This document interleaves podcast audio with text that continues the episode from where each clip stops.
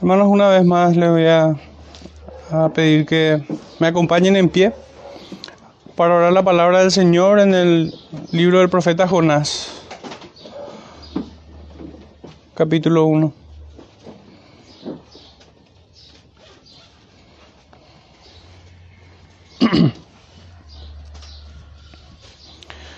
Jonás capítulo uno, versículos cuatro al siete. Dice así: Pero Jehová hizo levantar un gran viento en el mar, y hubo en el mar una tempestad tan grande que se pensó que partiría la nave. Y los marineros tuvieron miedo, y cada uno clamaba a su Dios. Y echaron al mar los enseres que había en la nave, para descargarla de ellos. Pero Jonás había bajado al interior de la nave, y se había echado a dormir. Y el patrón de la nave se le acercó y le dijo: ¿Qué tienes, dormilón? Levántate y clama a tu Dios. Quizá Él tendrá compasión de nosotros y no pereceremos. Y dijeron cada uno a su compañero: Venid y echemos suertes, para que sepamos por causa de quién nos ha venido este mal. Y echaron suertes, y la suerte cayó sobre Jonás. Pueden sentarse, hermanos. El Señor bendiga su palabra en medio nuestro y me ayude a predicar este sermón también con verdad, con la esperanza también de que el Señor aplicará esta palabra al corazón de cada uno de nosotros. Bueno, el, el título de este sermón, de esta mañana, es Jehová endereza tus pasos. O pudiéramos poner los pasos de sus hijos, de sus, de sus siervos, o de todo creyente. Me pareció bien, Jehová endereza tus pasos. Y para hacer una pequeña introducción, y poder entender, intentar entender desde un comienzo qué es lo que vemos que ocurre aquí. Quisiera que me acompañen en el libro de los Hechos, Hechos de los Apóstoles, capítulo nueve, versículos uno al seis. Hechos nueve, versículos uno al seis dice: Saulo, respirando aún amenazas y muerte contra los discípulos del Señor, vino al sumo sacerdote y le pidió cartas para las sinagogas de Damasco, a fin de que si hallase algunos hombres o mujeres de este camino, los trajese presos a Jerusalén.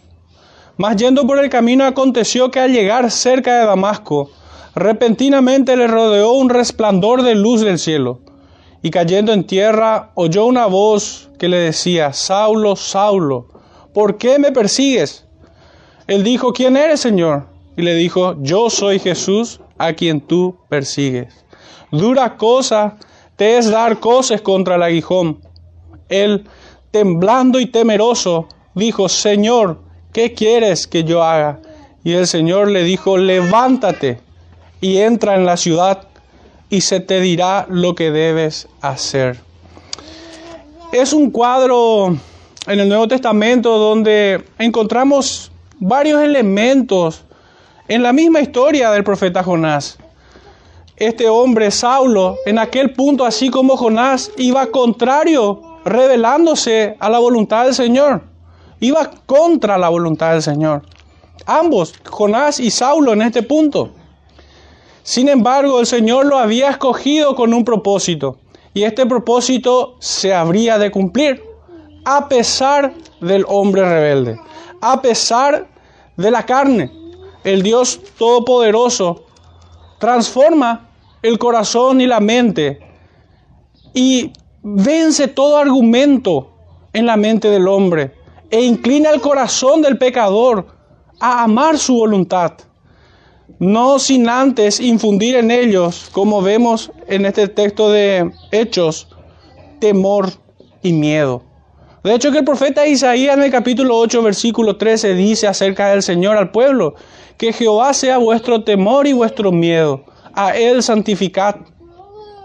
¿Y cómo no hacerlo, hermanos, si aún a nosotros, aún aquellos que, que tengan el convencimiento, la certeza de que son hijos? Y tal cosa solamente puede ocurrir en el corazón de cada quien. Yo no puedo certificar ni por mis hijos que son creyentes. No puedo yo firmar ningún documento que diga tal cosa. es el Señor quien confirma por medio de su espíritu a tu espíritu de que sos hijo. Y la evidencia de tal cosa es que por medio del espíritu nosotros clamamos Abba Padre. Y si avanzamos en el texto de Hechos, vemos que la primera reacción de un creyente es, he aquí, él ora. Cuando el Señor comisiona a Ananías para ir junto a Saulo, junto a Pablo, he aquí, él ora. Esta es una de las, uno de los frutos por el cual nosotros podemos decir que hemos nacido de nuevo, hemos pasado de muerte a vida, hemos cambiado nuestra cerviz, hemos cambiado el yugo de Satanás por el de Cristo. Y este yugo es el deleitarnos en cumplir su voluntad en obediencia. Como lo habíamos cantado en los himnos, obedecer cantábamos.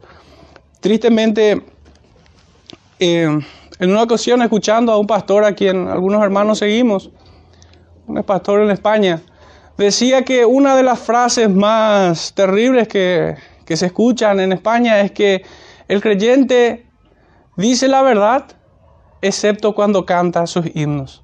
Miente cuando canta sus himnos. Y qué terrible sería que tal cosa nos ocurriese. Pero de vuelta, aquí vemos muchos elementos que ocurren con, Sa- con Saulo, así también con Jonás. Y es que se trata del mismo Dios. Dios trata con sus hijos. Y en Él no hay sombras de variación. Dios trata al pecado. Dios trata con el corazón rebelde. Dios trata con su hijo disciplinándolos. Imagínense, y en este punto hay otro elemento más.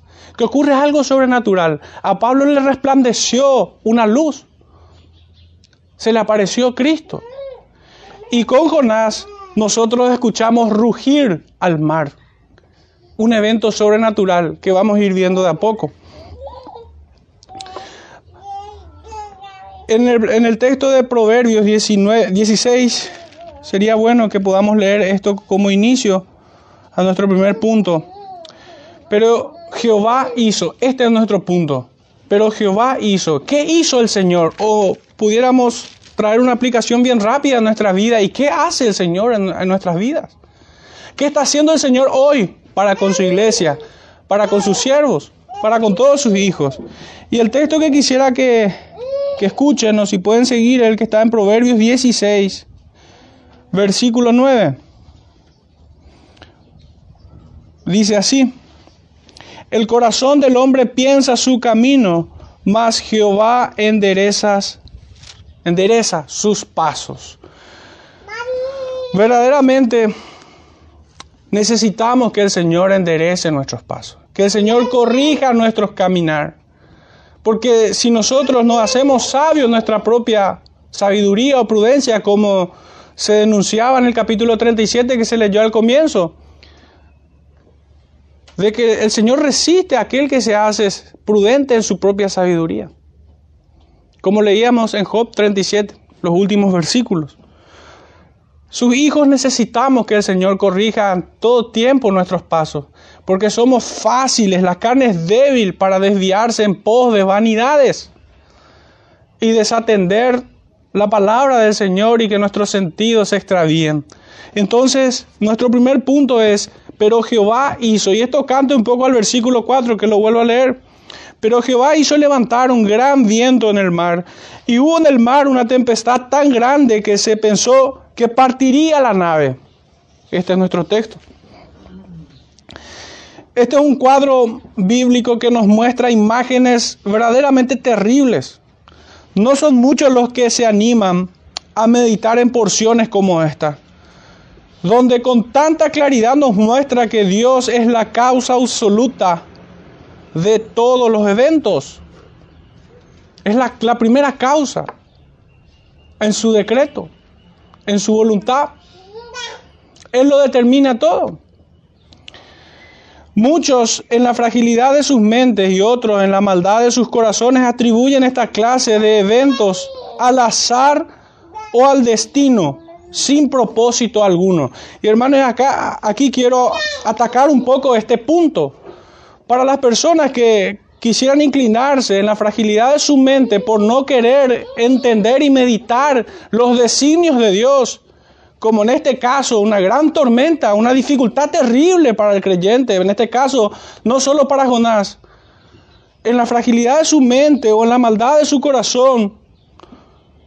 Lo verdaderamente terrible, hermanos, es que las cosas sucedan sin propósito alguno. Como si una maldad misteriosa y oculta esté en control de nuestras vidas. Realmente, eso sí sería terrible, eso sí sería desesperanzador. Pero cuando nosotros empezamos a meditar de que todas las cosas nos ayudan a bien, que el Señor tiene control de todos los eventos de nuestras vidas, aún de aquellas cosas que son terribles, tal como el mismo Job había clamado en su momento, aunque me matares, en ti esperaré. O cuando, o cuando dijera el mismo, ¿acaso recibiré solamente lo bueno y no lo malo del Señor?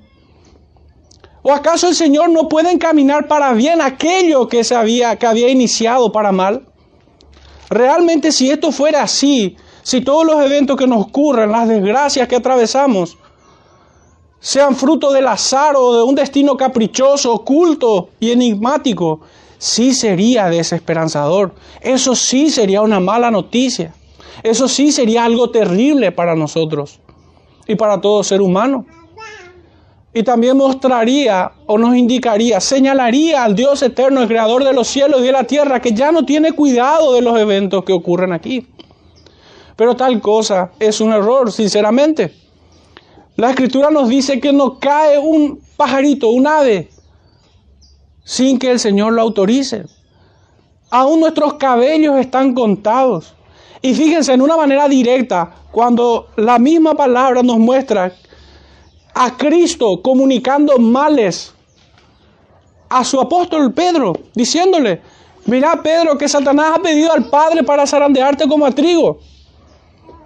Y lo que todos nosotros esperaríamos o quisiéramos decirle casi como una respuesta inmediata, y Señor, ¿y, y, y qué va a pasar con esto? Y el Señor le, le dice a Pedro, yo he pedido al Padre para que no te falte fe.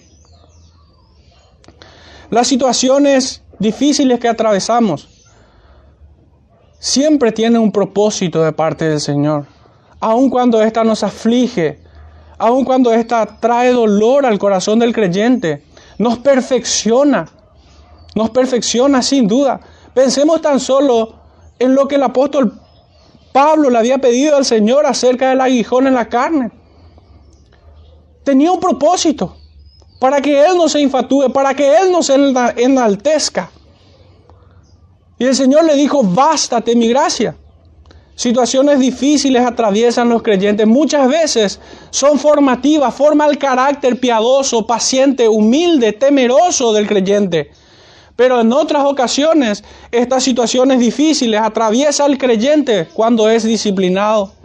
Muchas veces viene con el propósito correctivo, de corregir nuestros pasos. Pensemos una vez más en el título de este sermón. Jehová endereza. Y eso muchas veces duele. Lo torcido cuando se endereza, muchas veces duele, sino siempre. De hecho, que nuestro texto muy recurrente en este tiempo es el que encontramos en Hebreos doce, donde dice de que la disciplina al principio no es causa de gozo. Sin embargo, tiene frutos apacibles.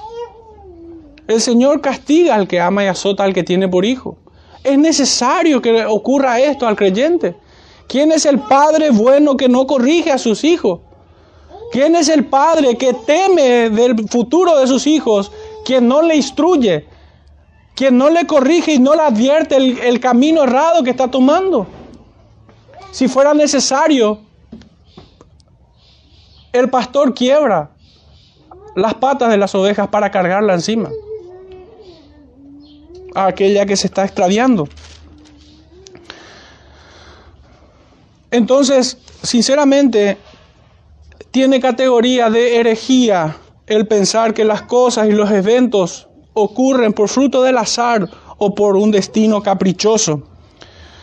Los perversos, sin embargo, como en una tercera categoría, aquellos que tienen en, en la fragilidad de su mente o otros en el... En el la maldad de sus corazones, porque aún en nosotros habita el mal, hermanos. Pablo dice, veo esta ley en mis miembros que soy vendido al pecado. ¿Quién me librará de este cuerpo de muerte? Pero hermanos, hay otra categoría y son los perversos. Los perversos utilizan esto, este tipo de eventos para blasfemar en contra de Dios, atribuyendo maldad a sus designios y a su providencia. ¡Qué terrible es esto! ¿Cuántas veces nos hemos escuchado eh, argumentos de gente que quiere poner a Dios en el, en el banquillo de acusado diciendo, pero si Dios es bueno, ¿por qué permite que ocurran estas cosas? Pero si Dios es tal cosa, ¿por qué esto? Estos son los perversos. La creencia de los eventos simplemente que, que simplemente suceden sin ninguna relación segura y necesaria con Dios o con otras cosas bajo su control es esencialmente pagana. Este pensamiento, hermano, es de Williamson, el que comenta eh, la, la Confesión de Westminster. Vuelvo a repetir esto porque me parece muy acertado. La creencia de que los eventos simplemente suceden por azar o por destino, sin ninguna relación segura y necesaria con Dios o con, otra, o con otras cosas bajo su control, es esencialmente pagana. Este pensamiento es pagano. Y tristemente, están como susurrando muchos creyentes tal cosa. Incluso algunos lo toman como su regla de vida, cuando que para el creyente sincero debe ser la Escritura su única regla, única regla, no la máxima simplemente, la única regla de fe y práctica, las Escrituras, debiera ser esta. Para muchos es el azar, hermanos, para muchos es el destino, para muchos que se hacen llamar cristianos, para muchos holgazanes que no quieren esforzarse en conocer los caminos del Señor, en descubrir su voluntad y qué Él espera de, de sus hijos en cada situación. Muchos tienen como una regla de vida, voy a hacer esto, y si el Señor bendice, genial, y si el Señor no, y bueno, genial. Otros, un poco más torpes, abren a los profetas como si fueran horóscopos. Es terrible. Es como si el Señor nos ponga a nosotros su Biblia ahí para cuando a nosotros nos antoje y abrimos a ver qué cae hoy. ¡Pah! Se abre la Biblia en un lugar. Qué horrible práctica.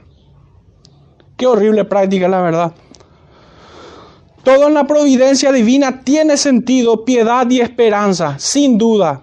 Si esto no fuera así, hermanos, nosotros estamos a merced de la desgracia total y sin esperanza. Pero esto no es así. Sin duda que no podremos explicar cómo puede Dios controlarlo todo.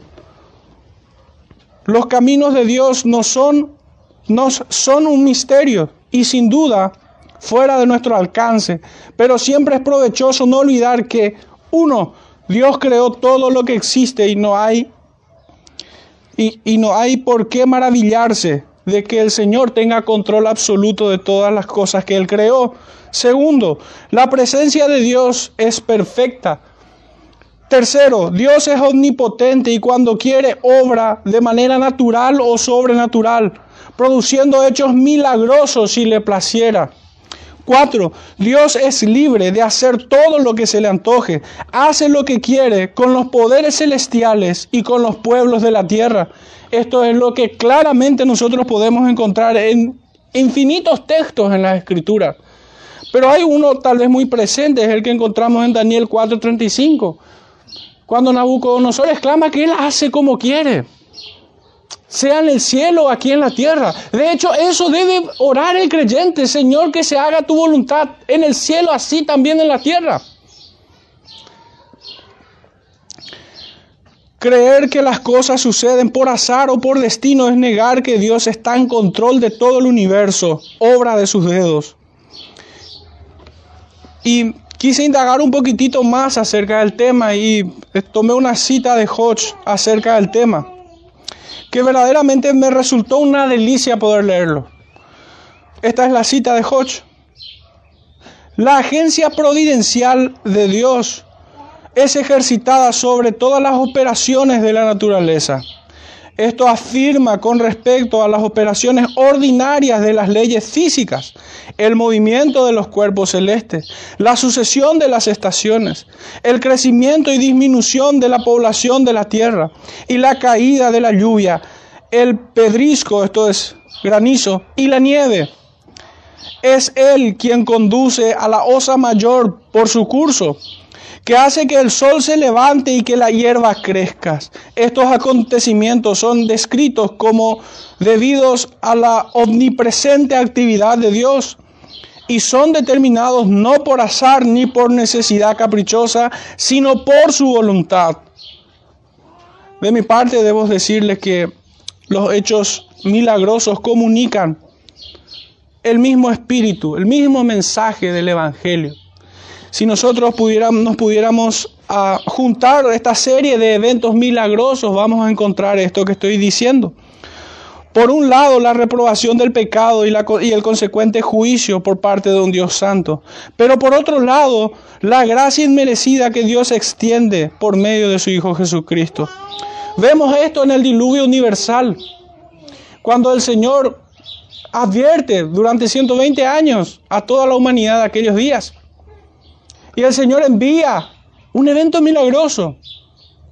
Y esto en sí mismo, el, el Señor comunica su juicio, su justicia. Pero al mismo tiempo muestra también su gracia y su misericordia para aquellos que vienen. Lo mismo encontramos en aquel fuego y azufre que cayó sobre Sodoma y Gomorra. También vemos el juicio de Dios, pero también vemos su gracia. También vemos en aquel evento milagroso por diez, las diez plagas de Egipto. Cuando el Señor envía esos eventos a tierra de Egipto, el Señor está comunicando su juicio, tal como lo hace el Evangelio. La paga del pecado es muerte. Pero también muestra la gracia y la salvación de sus escogidos. Cuando el Señor levanta por mano de su siervo la serpiente de bronce, o cuando vemos a su profeta en el foso de los leones o en el horno de fuego. En todos estos eventos, hermanos, el Señor comunica su juicio, su justicia, pero también muestra su gracia y su misericordia para con sus escogidos. Este evento que nosotros vemos en Jonás no está ausente en su mensaje. No está, no carece del, de la sustancia del Evangelio. Este evento que nosotros vemos aquí, si tan solo nosotros pensáramos como un, con una mente carnal, vamos a ver qué terrible cuadro, como algo que ocurre y que no hay esperanza en nada.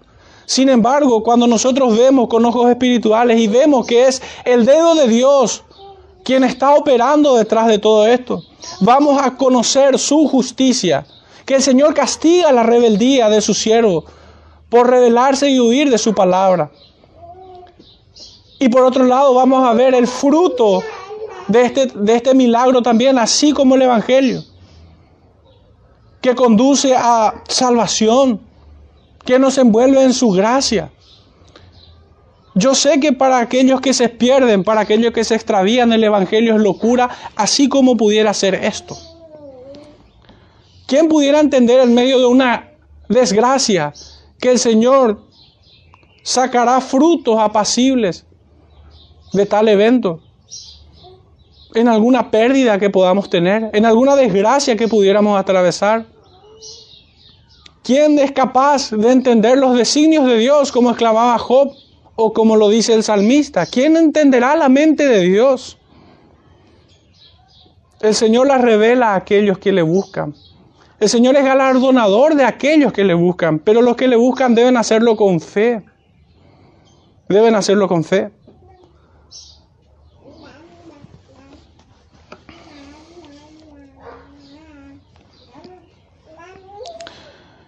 Esta es la condenación, que la luz vino al mundo, pero el hombre amó más sus pecados, amó las tinieblas. Y sin embargo, para otros el Evangelio es poder de Dios para salvación. Pero el hombre es muy arrogante. El hombre no piensa en la, en la voluntad del Señor. El hombre no está meditando. ¿Por qué el Señor permite esto? ¿Por qué el Señor me puso en este lugar, en esta circunstancia? ¿Qué debo entender de todo esto? Muchos reaccionan como, en este caso Jonás, se echan a dormir. Porque dormir, hermanos, es como apagar la conciencia. Es como apagar los sentidos, extraviar los sentidos. Dormir no significa que alguien busca paz, muchas veces. Muchos duermen para no meditar en estas cosas, para no entender los caminos del Señor. Es más negligencia que otra cosa. Ciertamente Jonás conocía todo esto. El mar embravecido era una reprensión por su pecado. Principio de dolores, diría, para el profeta. Fue Dios quien hizo, lanzó, desató, mandó o arrojó. Estos son los verbos en cómo las distintas versiones traduce esto que dice aquí. Pero Jehová hizo, este verbo, hizo, hacer. Jehová envió, lanzó, desató, mandó o arrojó. El Señor es el causante de esto. La causa primera, su decreto eterno. Y todas las causas secundarias no le contradicen, sino que van en cumplimiento de aquella que es la primera causa, Dios.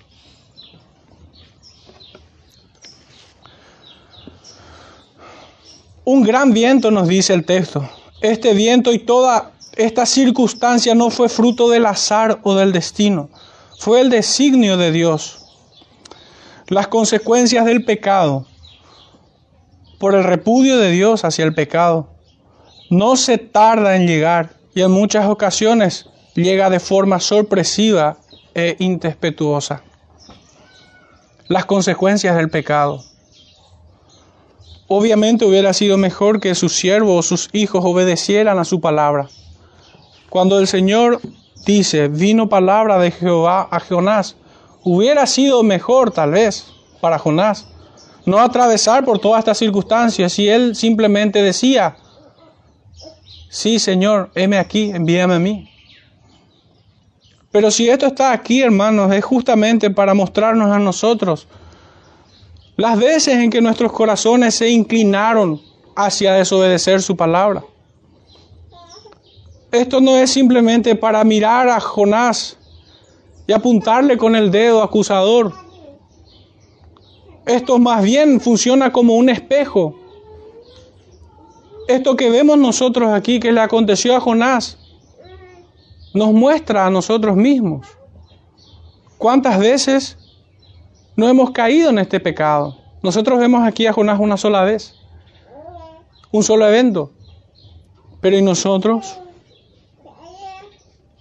¿Cuántas veces nos rebelamos silenciosamente al Señor? Silenciosamente, como si fuera que pudiéramos engañarle. Al hombre podremos engañar, pero a Dios no. Él pesa nuestros corazones. Nuestro segundo punto, esto canta al verso cinco. El hombre a consecuencia de esto tiene miedo cuando Dios trata con él. El verso cinco dice, y los marineros tuvieron miedo, y cada uno clamaba a su Dios, y echaron al mar los enseres que había en la nave para descargarla de ellos. Pero Jonás había bajado al interior de la nave y se había echado a dormir. La incapacidad del hombre colisiona contra el todopoderoso Señor de los ejércitos. Esto es lo que vemos aquí. Los marineros precisamente no eran gente inexperta, sino más bien eran con bastante entrenamiento. Ellos eran bastante idóneos para sortear no solamente, o no solamente cursar el agua, sino enfrentar tormentas. Esta no habrá sido la primera que habrán enfrentado, pero era una tormenta diferente. Era una tormenta que realmente iba a cumplir el propósito del Señor para con ellos y para con su profeta que se había echado a dormir. No eran inexpertos, sin embargo se dieron cuenta que tal situación no la podían enfrentar. reconocieron como una actividad sobrenatural. No era normal lo que estaba pasando. Siendo paganos, buscaron auxilio en sus dioses mientras utilizaban maniobras desesperadas. Fíjense que estos tiraban sus enseres, sus bienes. Era una maniobra realmente desesperada. Ya no encontraban forma de gobernar, no al barco, sino al mar, a la tormenta. No podían retener la fuerza de los vientos y el movimiento de las olas. Solo hay uno que puede hacerlo y que le pone límites. Aquí es donde fallaban, si bien estimaban la vida como superior a todos los bienes que pudieran poseer, se equivocaron en la búsqueda de, de una solución. Y es que no estaban clamando al Dios verdadero, aún. Los sentidos aturdidos del hombre no pueden concentrarse en aquel que es verdadero. Realmente el hombre necesita la gracia del Señor para poder mirarlo, para poder entender sus caminos. El miedo en el hombre provoca acciones desesperadas que no solucionan el problema. Allí cuando la fragilidad del hombre se encuentra a flor de piel, es cuando inquiere en su interior buscando a Dios. Siempre que el hombre se sienta fuerte y en control de sus circunstancias, hay un peligro real de infatuarse y despreciar a Dios. Este peligro aún sigue latente en el hijo, en nosotros. Que a veces cuando estamos muy confortables en nuestros lugares, nuestros sentidos son extraviados. Y desatendemos los caminos del Señor. Ciertamente no son pocos los que día tras día enfrentan la muerte en completa necedad en todo lugar, incluso en muchas iglesias. Desde el Edén, la locura de desobedecer a Dios ha llevado al hombre a la muerte. No existe hombre suficientemente fuerte para enfrentar la muerte. Esta clase de hombres, como los que vemos aquí, marineros rudos, casta de valientes, como diría Calvino, acostumbrados a enfrentar situaciones de alto riesgo, aquí tienen miedo como un niño abandonado. No saben qué hacer, cómo enfrentarlos. Estos estaban acostumbrados a poner su pie no en tierra firme, y sin embargo tuvieron miedo. ¿Quién estará seguro y confiado cuando el león ruge desde Sion? ¿Quién no ha de temer al rugido del Señor? En este caso vemos que Dios quiebra el corazón duro del hombre al revelársele a ellos. Estos se acercan a Él en arrepentimiento, pues han llevado una vida de pecado y de impenitencia. Estos marineros sin duda eran hombres sin Dios. Si nos fijamos, ellos clamaban a sus dioses. Cada uno de ellos clamaba a sus propios dioses. Eran idólatras. No eran creyentes. ¿Cómo entendemos, si nos enfocamos ahora en el profeta, cómo entendemos la actitud de Jonás? Y no es muy distinta a la de alguien que es prófugo de la justicia. No es muy distinto. Jonás huía como alguien a quien se le demanda algo, como un reo que corre para no ser atrapado. De esta manera corre Jonás. No solamente fue en dirección contraria hacia donde se le mandó, sino que subió a una embarcación. Y en este momento va, descendió hasta lo más profundo del, de la embarcación, como escondiéndose. El miedo sin duda embargaba todo su corazón, tal como aquellos marineros.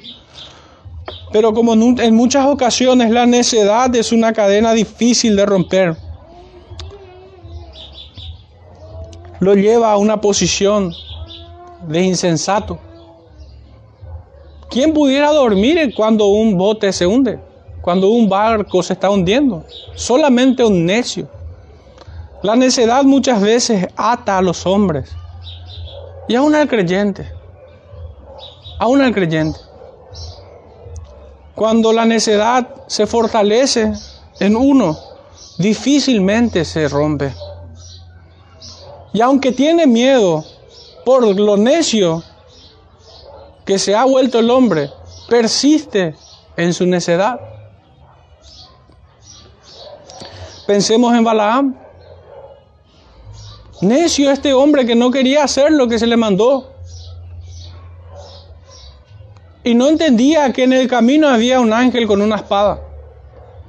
Al punto que un burro tuvo que exhortarle. Y solamente entendiendo de que este Balaam era un necio, puedo entender cómo es que si un burro te exhorta, otra vez tenés la osadía de contestarle. Porque eso fue lo que ocurrió. En su necedad no, no entendía lo que estaba pasando. Era un hecho milagroso que un animal esté hablando. Y no había entendido que era un juicio de parte del Señor, pero que al mismo tiempo le alertaba a modo de una gracia y una misericordia del Señor para que no sea destruido. En este caso, Jonás se fue hasta lo más profundo del, bo- del bote, de la embarcación. Y el Señor tuvo que enviar por alguien para exhortarlo una vez más, al modo que el burro exhortó a, exhortó a Balaam y que se levantase de donde estaba. El dormir es una forma de acallar la conciencia y apagar los sentidos aturdidos por la realidad. Fíjense, pero Jonás había bajado al interior de la nave y se había echado a dormir. En nuestro versículo seis vemos una exhortación de un marinero inconverso y este le dice: clama a tu Dios, clama a tu Dios. Y el patrón de la nave se le acercó y le dijo: ¿qué tienes, dormilón? Levántate y clama a tu Dios, quizás Él tendrá compasión de nosotros y no pereceremos. Pero ¿cómo clamaría un hombre que está en rebeldía al Señor? ¿Cómo clamaría esto? ¿Pudiera pedir algo a aquel que se rebela en contra del Señor? No, falta algo. Tiene que ocurrir algo para que este hombre pudiera clamar al Señor, pudiera rogarle. Y este hombre primeramente debe de arrepentirse. Resulta llamativo que el capitán del navío, en medio de tan espantoso escenario, buscara a un completo desconocido. No fue el azar quien envió al capitán de este barco junto a Jonás. No fue el destino. Habían muchas cosas por atender en ese momento que a uno que estaba durmiendo en el fondo del barco.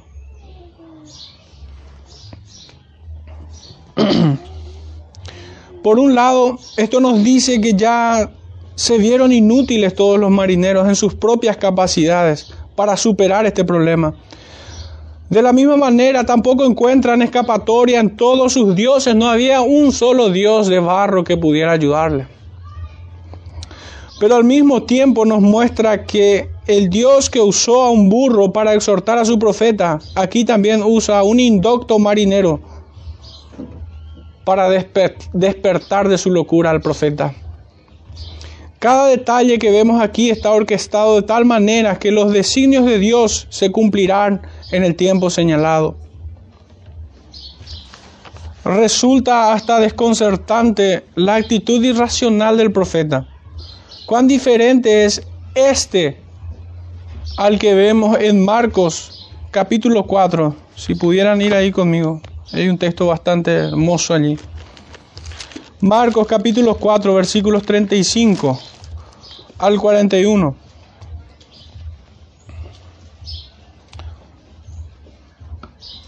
Aquel día, cuando llegó la noche, les dijo: pasemos al otro lado. Y despidiendo la multitud, le tomaron como estaba en la barca, y había también con él otras barcas. Pero se levantó una gran tempestad de viento y echadas las olas en la barca, de tal manera que ya se anegaba. Y él estaba en la popa, durmiendo sobre un cabezal. y le despertaron y le dijeron: Maestro, ¿no tienes cuidado que perecemos? Y levantándose reprendió al viento y dijo al mar: Calla, enmudece. Y cesó el viento y se hizo grande bonanza. Y les dijo: ¿Por qué estáis así amedrentados? ¿Cómo no tenéis fe? Entonces temieron con gran temor y se decían el uno al otro: ¿Quién es este que aún el viento y el mar le obedecen? Tenemos casi un paralelo de, de, de circunstancias. Aquí en Jonás vemos también una tempestad en medio de una embarcación. Y también lo vimos en Marcos cuatro. Pero es muy diferente. Uno estaba rebelándose en desobediencia y el otro estaba descansando después de haber hecho todo lo que al Señor le agrada. El Señor le reprende a, a sus discípulos por falta de fe. Por falta de fe. Solamente aquel que camina en obediencia al Señor puede caminar por ese valle de sombras confiado en su protector y no temerá. Solamente aquel que se ejercita en fe, en obediencia, agradando al Señor en todo, puede tener esta confianza aún en medio de una tempestad. No así estos marineros y el mismo Jonás. Ellos caminaban en desobediencia. Qué distinto es descansar en la soberanía de Dios cuando uno camina en obediencia que cuando uno está en rebeldía.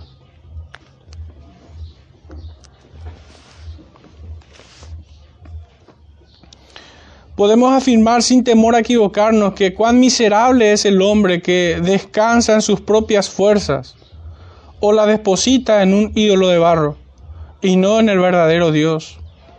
Cuán limitado es la vista y el entendimiento del hombre. Incluso la de nosotros pudiera ser hoy limitada. Para conocer los caminos, designios y propósitos divinos. En este cuadro de Jonás, todos están pensando en una sola cosa: cómo sobrevivir de esta situación. Pero ¿cuál era el verdadero alcance de todo lo que estaban atravesando? ¿Qué el Señor tiene preparado, incluso para nosotros hoy, con la historia de Jonás? ¿Cuál era el propósito? ¿En dónde tenían que, hasta dónde tenían que haber puesto la mirada aquellos hombres? ¿Quién hubiera pensado que esta aflicción era para salvación? ¿Quién hubiera pensado que estos marineros, por medio de estas circunstancias, serían salvos? Buscarían al verdadero Dios. ¿Quién pudiera pensar que todo este asunto se trataba de la corrección del siervo de Dios? ¿O es que algunos hubieran pensado en aquel momento que el Señor iba a matar a su profeta? Ciertamente el Señor es misericordioso. ¿Y quién pudiera extender la vista en aquellos días y ver que detrás de toda esta tormenta, de toda esa situación que atravesaban, era el camino de la salvación de toda una ciudad, Nínive? Pero ¿quién pudiera mirar más lejos aún? Y encima de todo esto que hemos señalado, la salvación de los marineros, la corrección del profeta, la salvación de toda una ciudad, sino que además de todo esto el Señor tenía un propósito con esta situación, y era la de señalar a Cristo en su resurrección, en su muerte y resurrección, como una señal profeta que, profética que prefiguraba aquel que había de venir.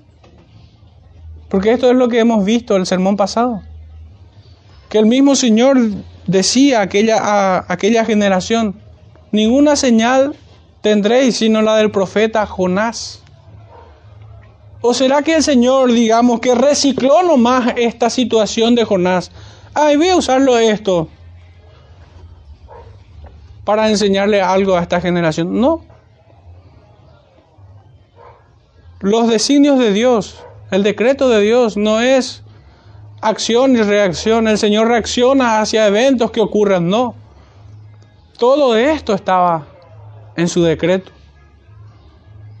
Y lo que habría de ocurrir, tendrí, tiene que ocurrir. Y Jonás debía ser echado al mar. Y Jonás debía estar sepultado en un pez tres días. Sepultado vivo. No solamente con el propósito de que estos marineros se salven, de que él sea corregido, que una ciudad, Nínive, escuche el mensaje, sino más todavía, señalar mil años adelante. Señalar a aquel que había de venir, al Hijo de Dios. Los pensamientos del Señor son más altos que los nuestros. ¿Quién hubiera pensado todo esto, hermanos? Yo no me hubiera imaginado jamás, si no fuera porque al Señor le plació revelarnos. Pudiéramos decir juntamente con el apóstol Pablo, en el libro de Romanos, capítulo ocho, versículos treinta y tres en adelante, cuando dice: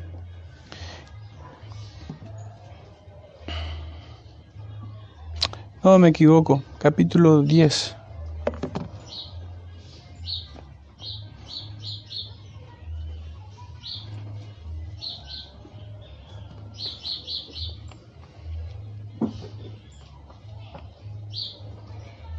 Capítulo once. Oh profundidad de las riquezas, de la sabiduría y de la ciencia de Dios.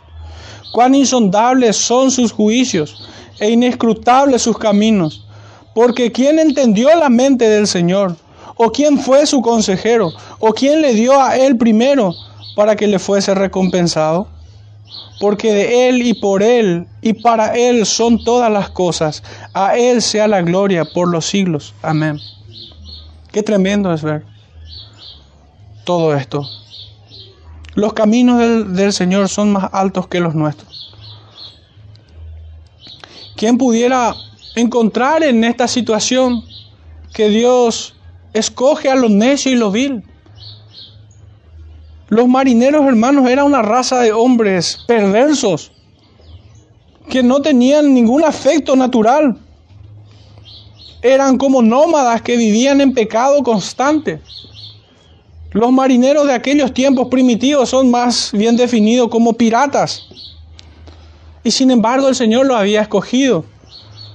Porque lo insensato de Dios es más sabio que los hombres y lo débil de Dios es más fuerte que los hombres.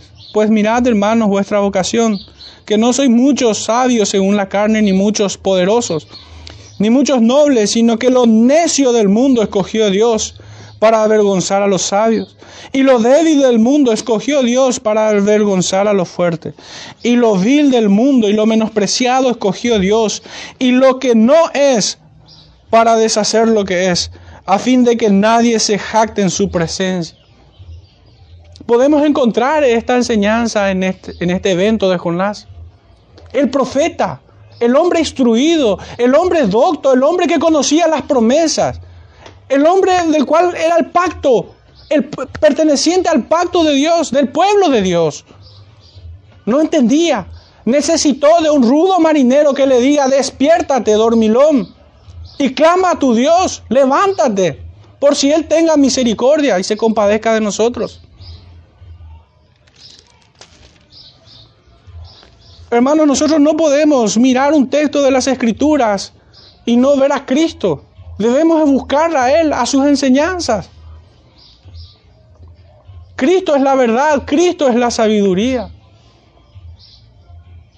En Cristo encontramos las profundidades de la sabiduría de Dios.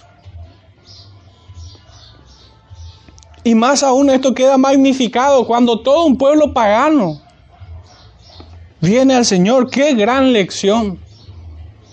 ¡Qué gran lección en, encontramos aquí!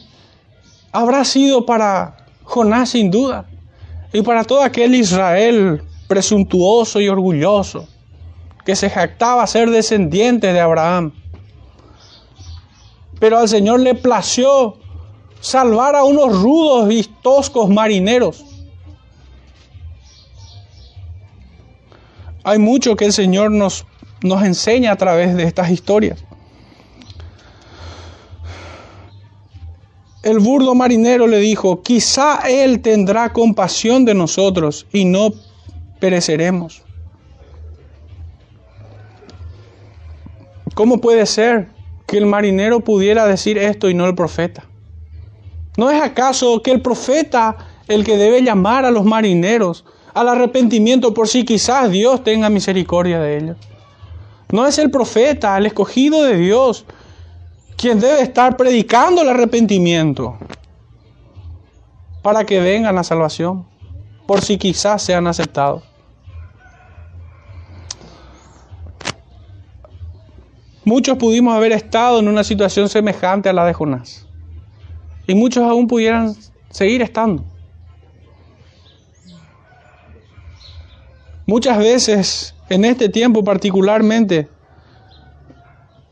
no claman esto, sino las piedras.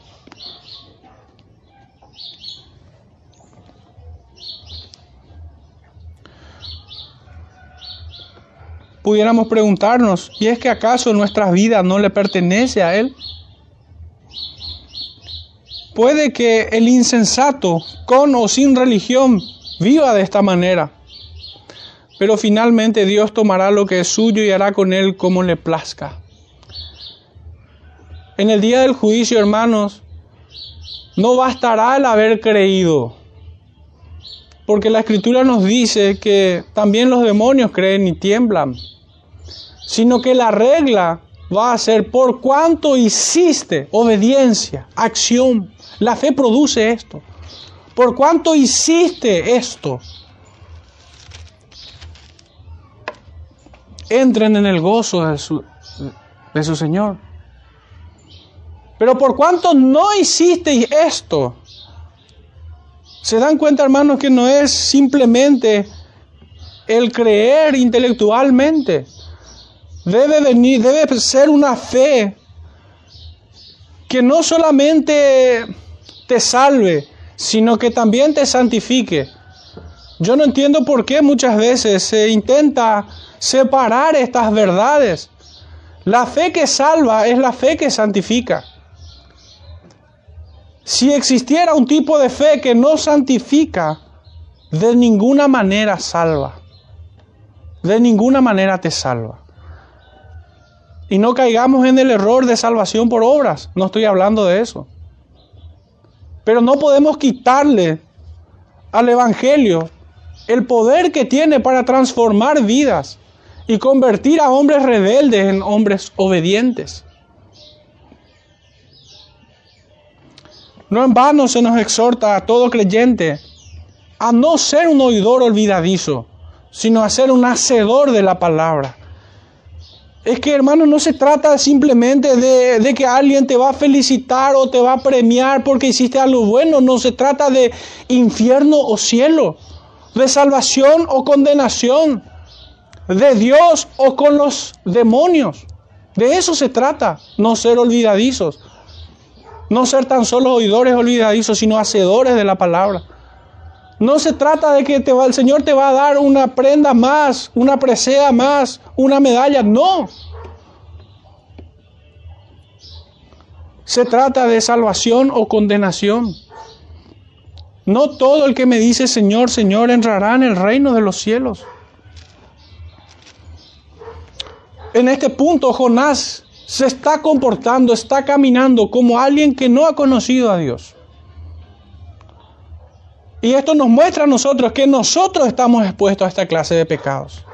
Aún el creyente, si no velamos, si no atendemos día con día, si el creyente no ofrece su culto racional todos los días, si el creyente no se ejercita en los medios de gracia, está expuesto a esta clase de pecados en la cual cayó Jonás. Y ciertamente ninguno se perderá. Yo no estoy hablando de pérdida de salvación. Ninguno se ha de perder, dice el Señor. Ninguno de los que el Padre le dio. Pero muchos dolores vienen por aquellos creyentes inmaduros que, ya debiendo ser maestros, tropiezan y tropiezan negligentemente, no haciendo lo que el Señor manda. Y Primera de Corintios nos habla que por esta razón muchos de ellos están enfermos y otros ya duermen. En Primera de Corintios once.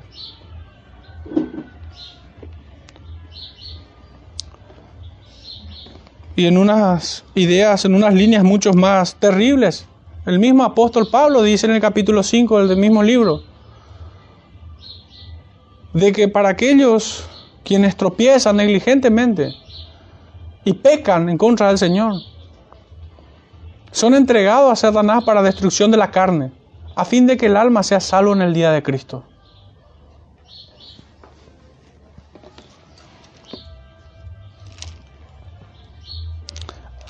A este necio marinero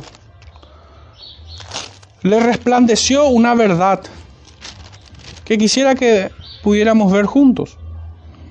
Y se encuentra en el libro de los Salmos, capítulo tres, versículo ocho. La salvación es de Jehová. Sobre tu pueblo sea tu bendición. Meditemos una vez más que, qué es lo que le dice el capitán. Versículo seis. Y el patrón de la nave se le acercó y le dijo, ¿qué tienes, dormilón? Levántate y clama a tu Dios. Ya había resignado toda posibilidad de, de escapar en sus propias fuerzas. Ya se había dado cuenta que ninguno de sus dioses del paganismo podía hacer nada. Solo había una opción, y era el Dios de Jonás. Pues la salvación es de Dios, es de Jehová. Sobre tu pueblo sea tu bendición. Quisiera que me acompañe también al capítulo ciento veintiuno del mismo libro de los Salmos. Salmo ciento veintiuno, versículo uno en adelante dice, alzaré mis ojos a los montes. ¿De dónde vendrá mi socorro? Mi socorro viene de Jehová, que hizo los cielos y la tierra. No dará tu pie al resbaladero, ni se dormirá el que te guarda. He aquí no se adormecerá, ni dormirá el que guarda a Israel.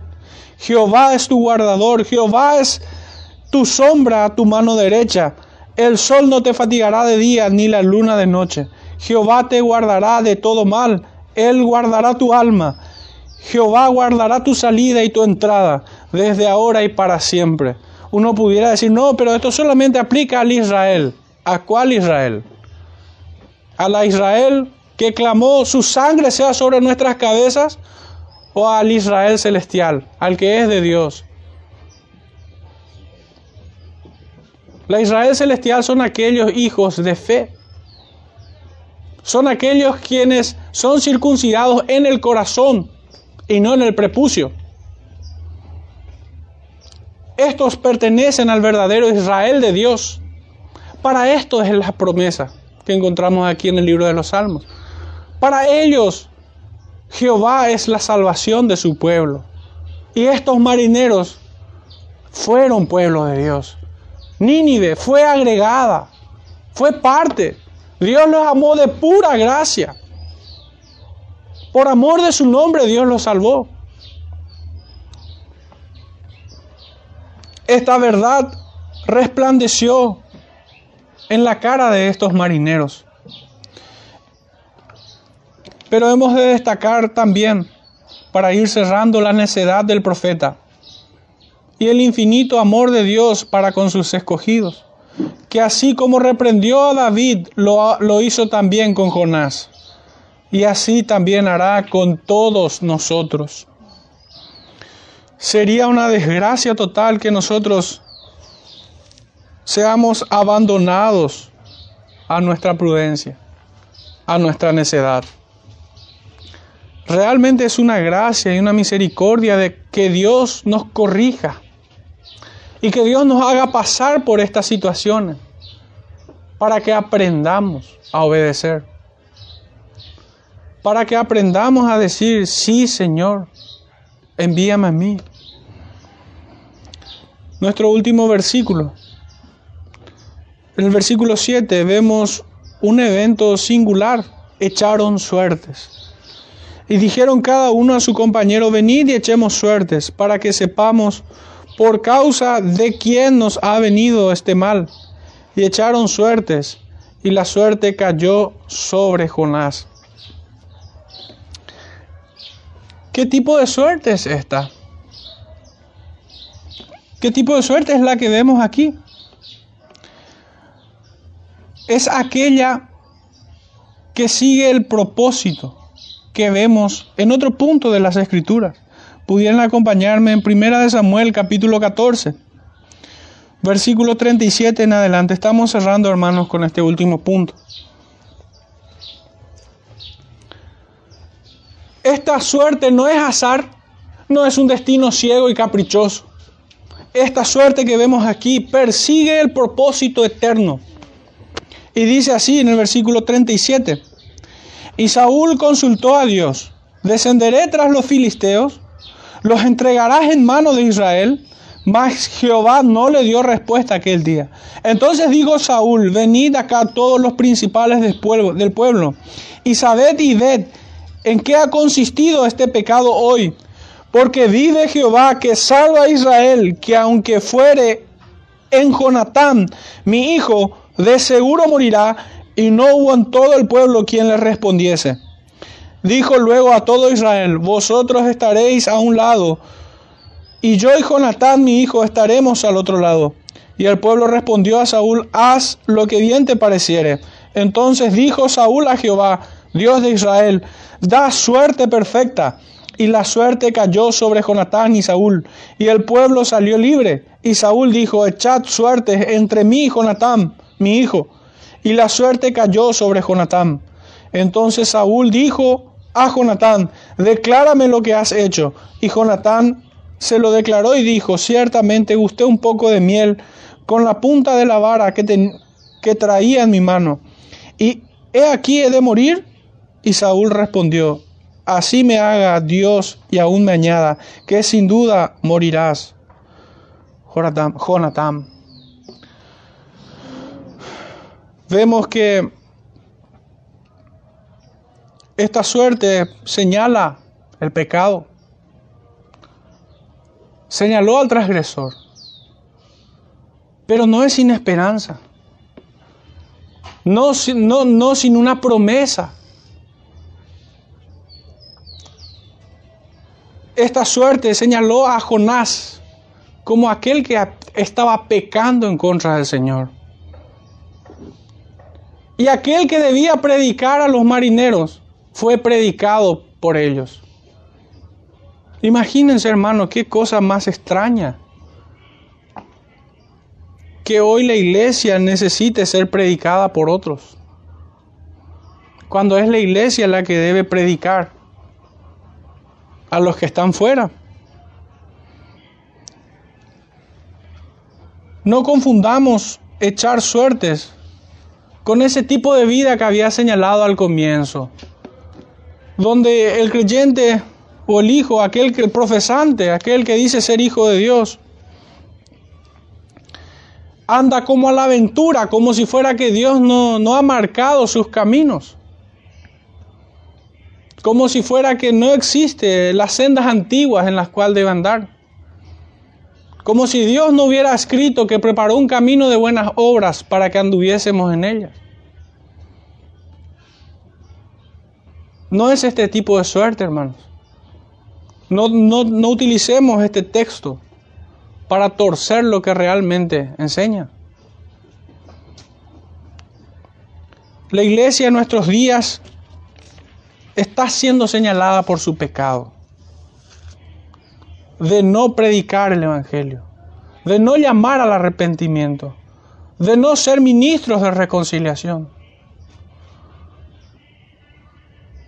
Y notablemente el Señor usa a otros, a gente que no esperábamos, para reprender a la iglesia en nuestros días. ¿Cuánto nos enseña este texto en esta mañana? ¿Cuánta necesidad tenemos de Cristo en estos días? Que Él nos venza, porque esa rebeldía del hombre está allí latente. Cada vez que nosotros desatendemos la palabra del Señor, cada vez que nosotros nos rebelamos en contra de Él, necesitamos venir en arrepentimiento en este tiempo Necesitamos devolver al Dios de nuestra salvación en Cristo Jesús. Hermanos, oremos para cerrar este tiempo. Padre Santo, te damos gracias, Señor, porque no somos abandonados en nuestra necedad, sino que en tu misericordia nos has atraído, Padre, a ti. Gracias, Padre, porque has enderezado nuestros pasos por medio de tus correcciones y no nos has aborrecido, Señor, sin dejarnos, dejándonos sin disciplina. Gracias, Padre, por tus correcciones. Ayúdanos a meditar en tus caminos, a entender tus propósitos, pero por sobre todo, Señor, a ponerlos por obra. Padre, ayúdanos en este tiempo. Separados de ti, nada podremos hacer. Te rogamos esto en el nombre de nuestro Salvador Jesucristo. Amén.